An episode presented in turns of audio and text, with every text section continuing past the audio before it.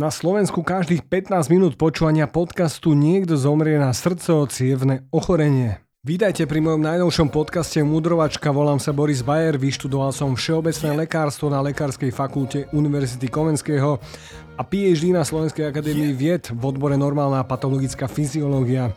Venujem sa medicíne dlhovekosti, založenej na vedeckých dôkazoch, nie na šarlatánskych predavačoch hadieho oleja.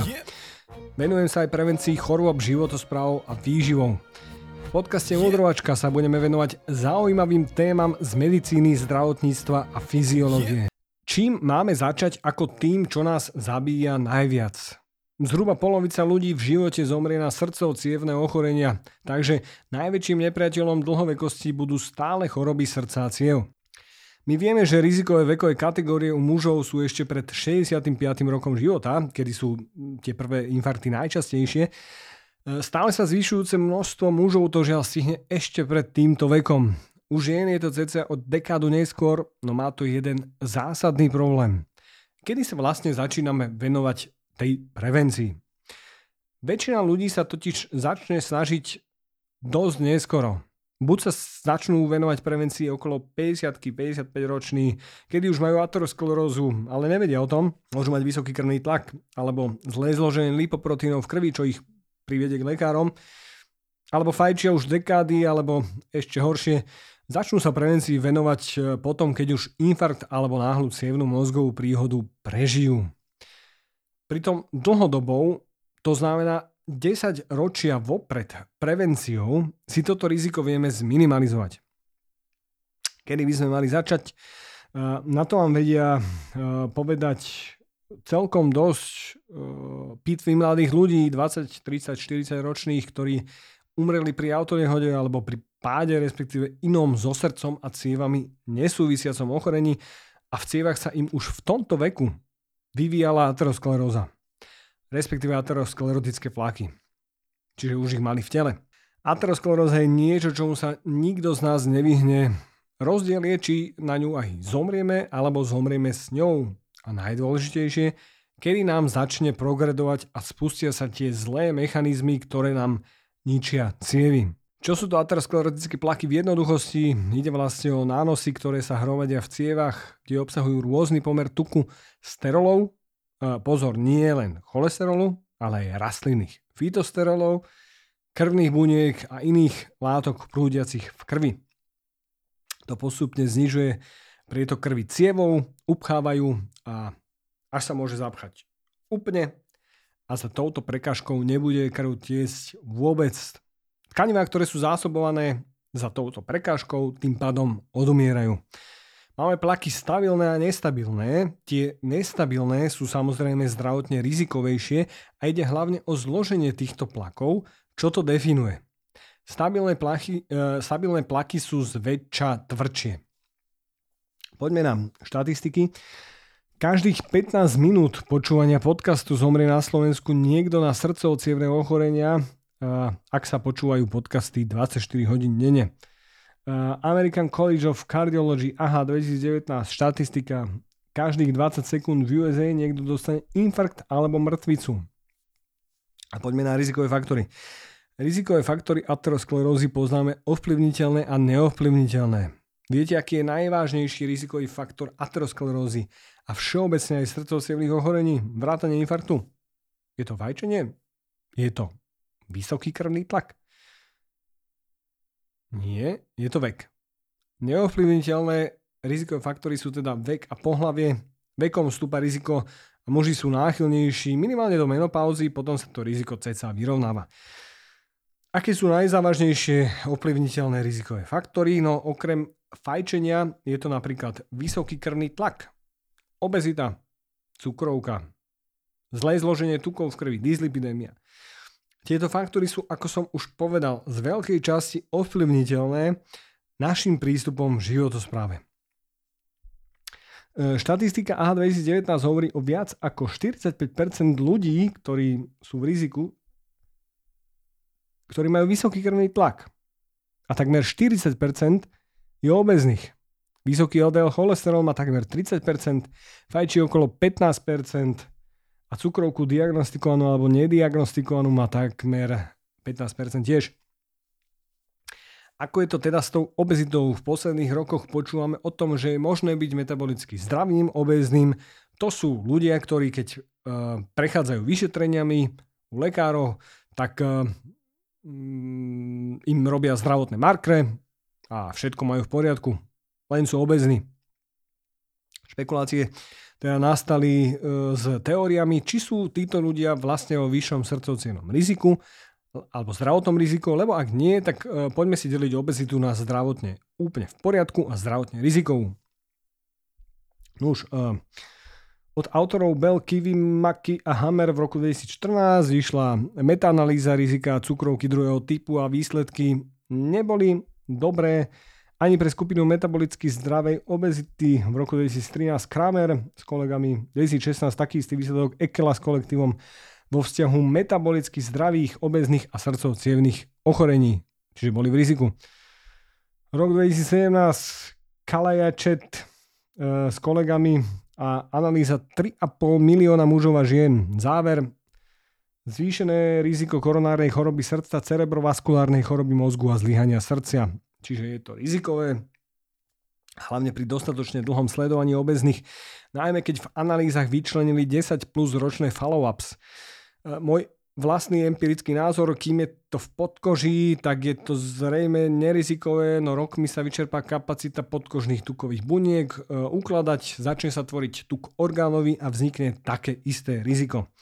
S obezitou je, s obezitou je spájaných aj viacero iných ochorení, e, depresívne symptómy a iné psychologické abnormality, kostné artritídy, respiračné, ginekologické, kožné ochorenia a tak ďalej a tak ďalej.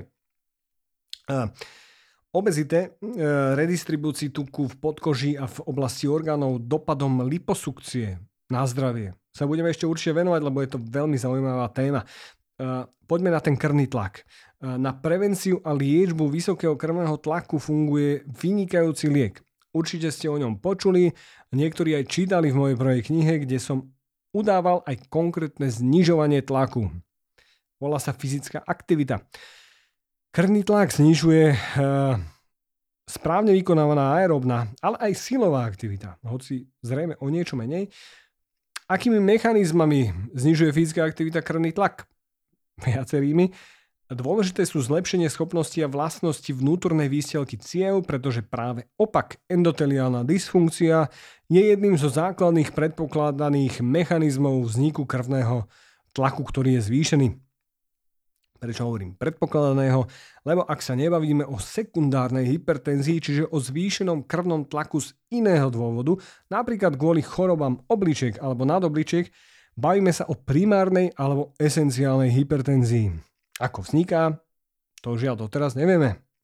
U každého človeka bude zrejme viacero faktorov pôsobiť rozličným stupňom Patrí sem rozhodne obezita, rodinná história, zlé stravovanie, nedostatok fyzickej aktivity, ale aj neustále rozčulovanie sa alebo stres zo všetkého. Okrem endoteliálnej dysfunkcie je to adaptácia srdca na dlhodobo vykonávanú fyzickú aktivitu, kedy srdce bije šetrnejšie, optimalizuje sa a dopomáha to aj v znižovaní krvného tlaku. Dlhodobá aktivita pôsobí aj na hormonálny systém, napríklad renin angiotenzín, čo sú látky, ktoré sa podielajú na zmenách tlaku v krvi. Aký je tlak v krvi e, zvýšený, aby sme ho klasifikovali ako hypertenziu, je to 140 plus na 90 plus. Ideálne je mať však e, tlak pod 120 na 80, čo je to tých XY na YZ. Tak 140 je horný tlak a 90 je dolný tlak. Ako si to vysvetliť? Horný sa volá systolický tlak a je to tlak v cievach, ktorý sa zachytáva potom, ako srdce vypudí krv, ktorá ním preteká a ktorá sa v ňom okysličí v plúcach smerom von do tela. A preto je toto číslo vyššie.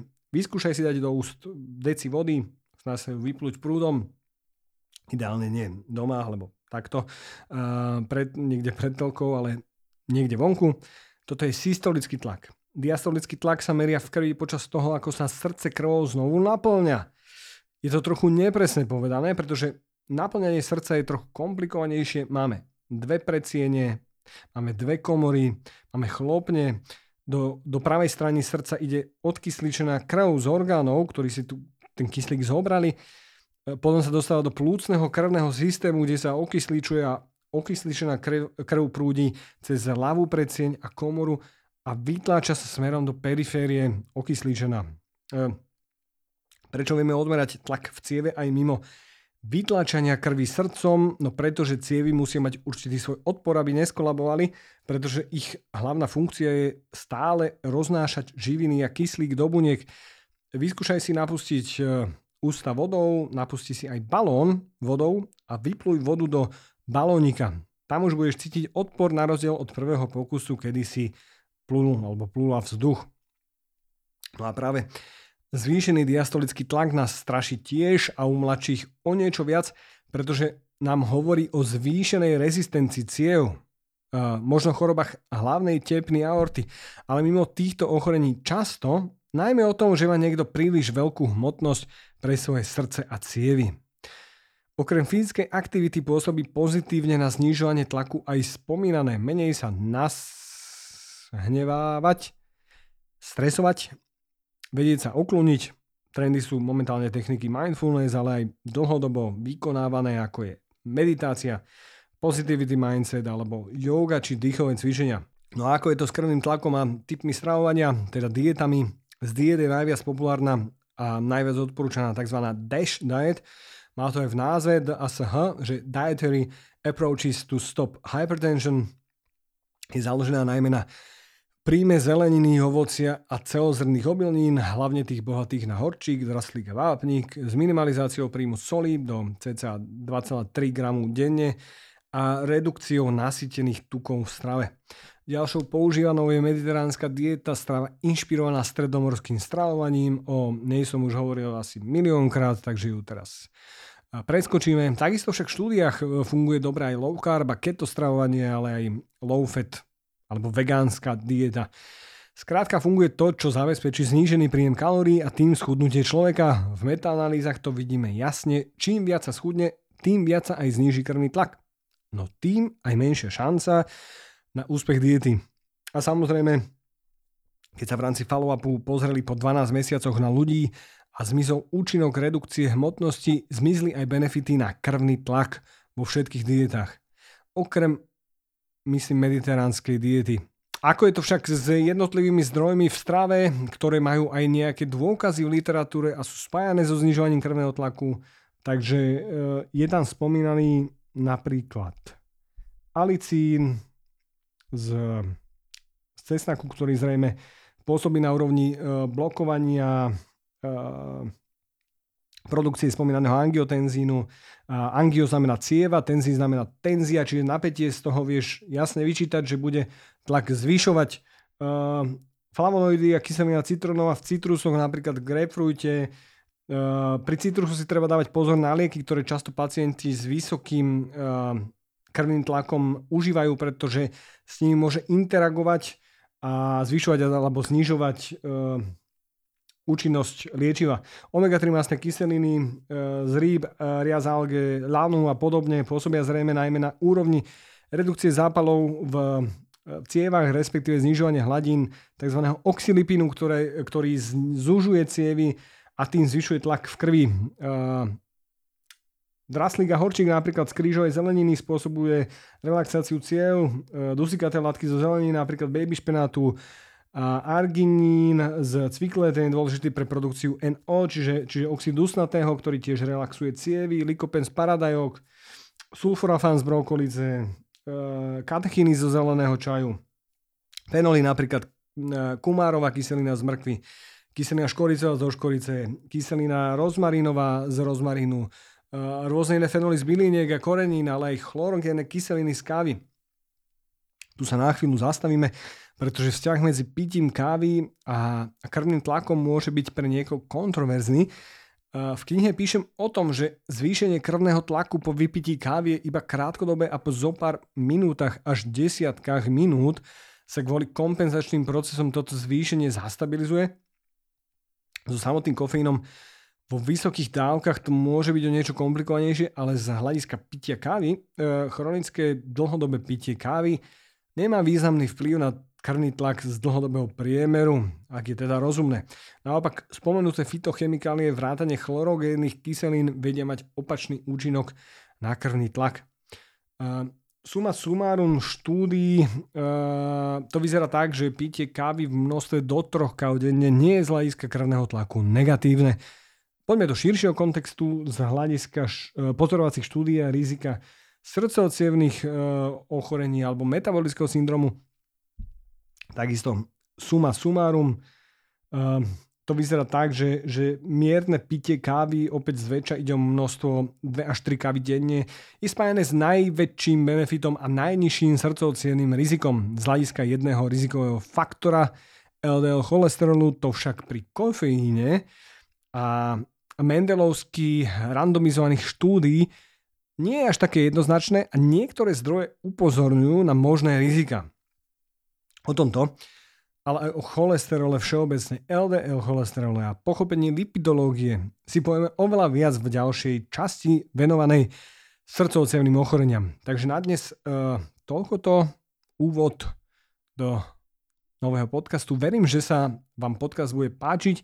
Uh, bude tvorený každé dva týždne, uh, takže každé dva týždne budeš mať nový diel a verím, že tento podcast bude odteraz tvoj najobľúbenejší. Vidíme sa na budúce. Tento podcast má iba informačný charakter. Informácie z tohto podcastu neslúžia ako diagnostika a terapia vášho zdravotného stavu. Využitie informácií a hlavne nesprávnym spôsobom je na divákov a poslucháčov vlastné riziko. Počúvanie podcastov nesupluje návštevu vášho lekára.